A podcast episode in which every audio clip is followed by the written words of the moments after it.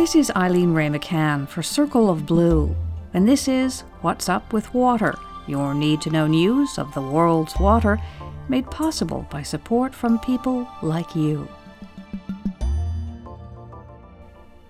In the United States, Wyoming state regulators approved an application from Aethon Energy to inject millions of gallons of oil and gas wastewater into a freshwater aquifer. The Casper Star Tribune reports that the company plans to drill more than 4,000 oil and gas wells into the Moneta Divide Formation in the central part of the state. Oil and gas drilling produces hydrocarbons along with large quantities of salty water that must be disposed of. The Wyoming Oil and Gas Conservation Commission determined that Aethon can rid itself of the waste by injecting it roughly 15,000 feet underground. The company successfully argued that treating the wastewater at the surface was too expensive and that the freshwater aquifer they proposed to use for wastewater disposal was too deep underground to be of any practical use. Over a hundred members of the public objected, citing concerns about groundwater pollution. They countered that the disposal plan would compromise the aquifer's potential as a future drinking water source. Wyoming will forward its recommendation to approve the plan to the U.S. Environmental Protection Agency. The EPA has the final say. The state of New Jersey filed lawsuits against three companies over water pollution stemming from so called forever chemicals. The lawsuits allege that the companies have failed to clean up polluted sites and that they continue to release harmful PFAS compounds into the environment. The companies named in the lawsuits are Arkema, Honeywell, and Solvay. New Jersey Attorney General Gurbir Grewal said, The days of free passes and soft landings for polluters in New Jersey are over. The lawsuits complement actions that state regulators have taken in response to PFAS contamination. The New Jersey Department of Environmental Protection has adopted drinking water standards for three PFAS compounds. In Michigan, Governor Gretchen Whitmer has reached a decision in one of the state's most scrutinized environmental disputes. The governor ordered the Canadian energy company Enbridge to shut down a pair of oil pipelines that cross the Straits of Mackinac.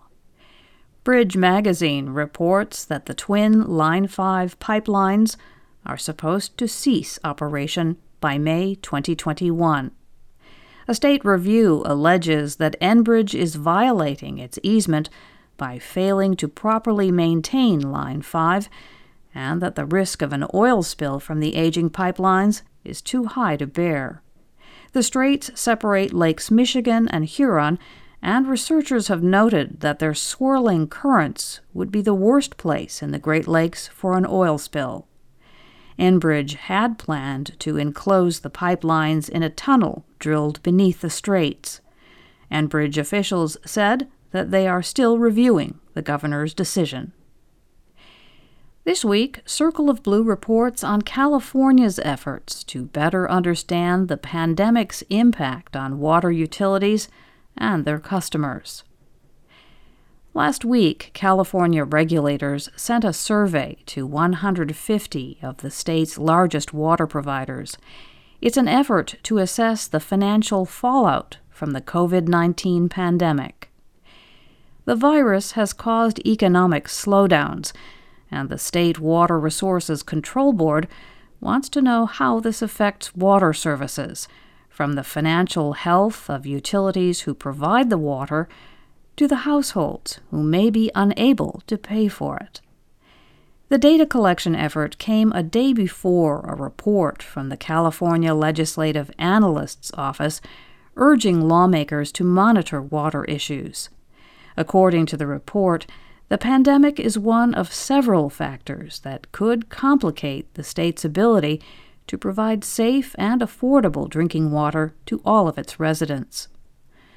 The board hopes the survey will answer a handful of basic questions.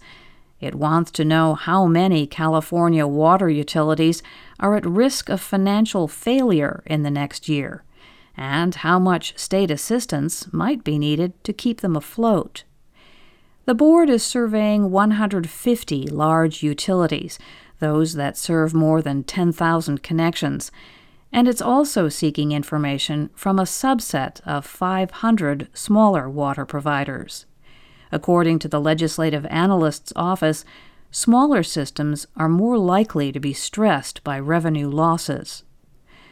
For data at the household level, the board wants to develop a statewide estimate of debt burdens and identify zip codes with high debt levels.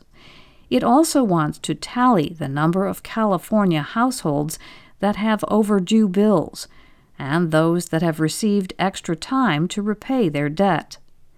The survey has high level backing. A state lawmaker and members of Congress had written letters to the board in October urging it to collect and analyze the data.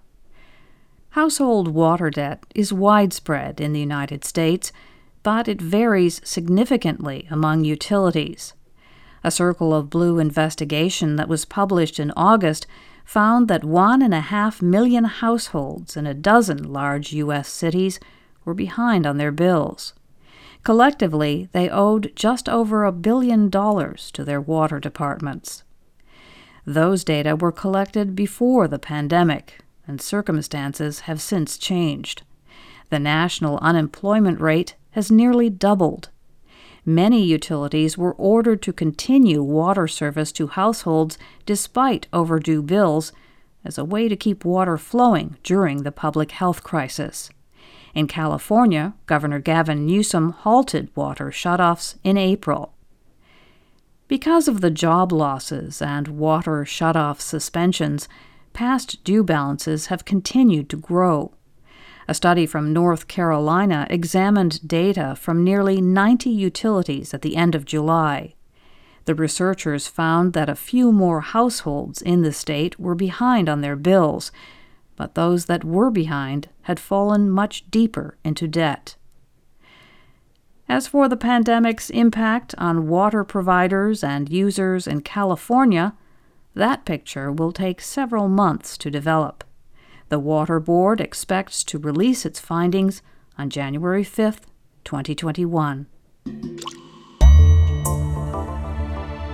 And that's what's up with water from Circle of Blue, which relies more than ever on your support for independent water news and analysis. Right now, your tax deductible gift goes twice as far thanks to Newsmatch this challenge grant will match your one time or monthly donation dollar for dollar.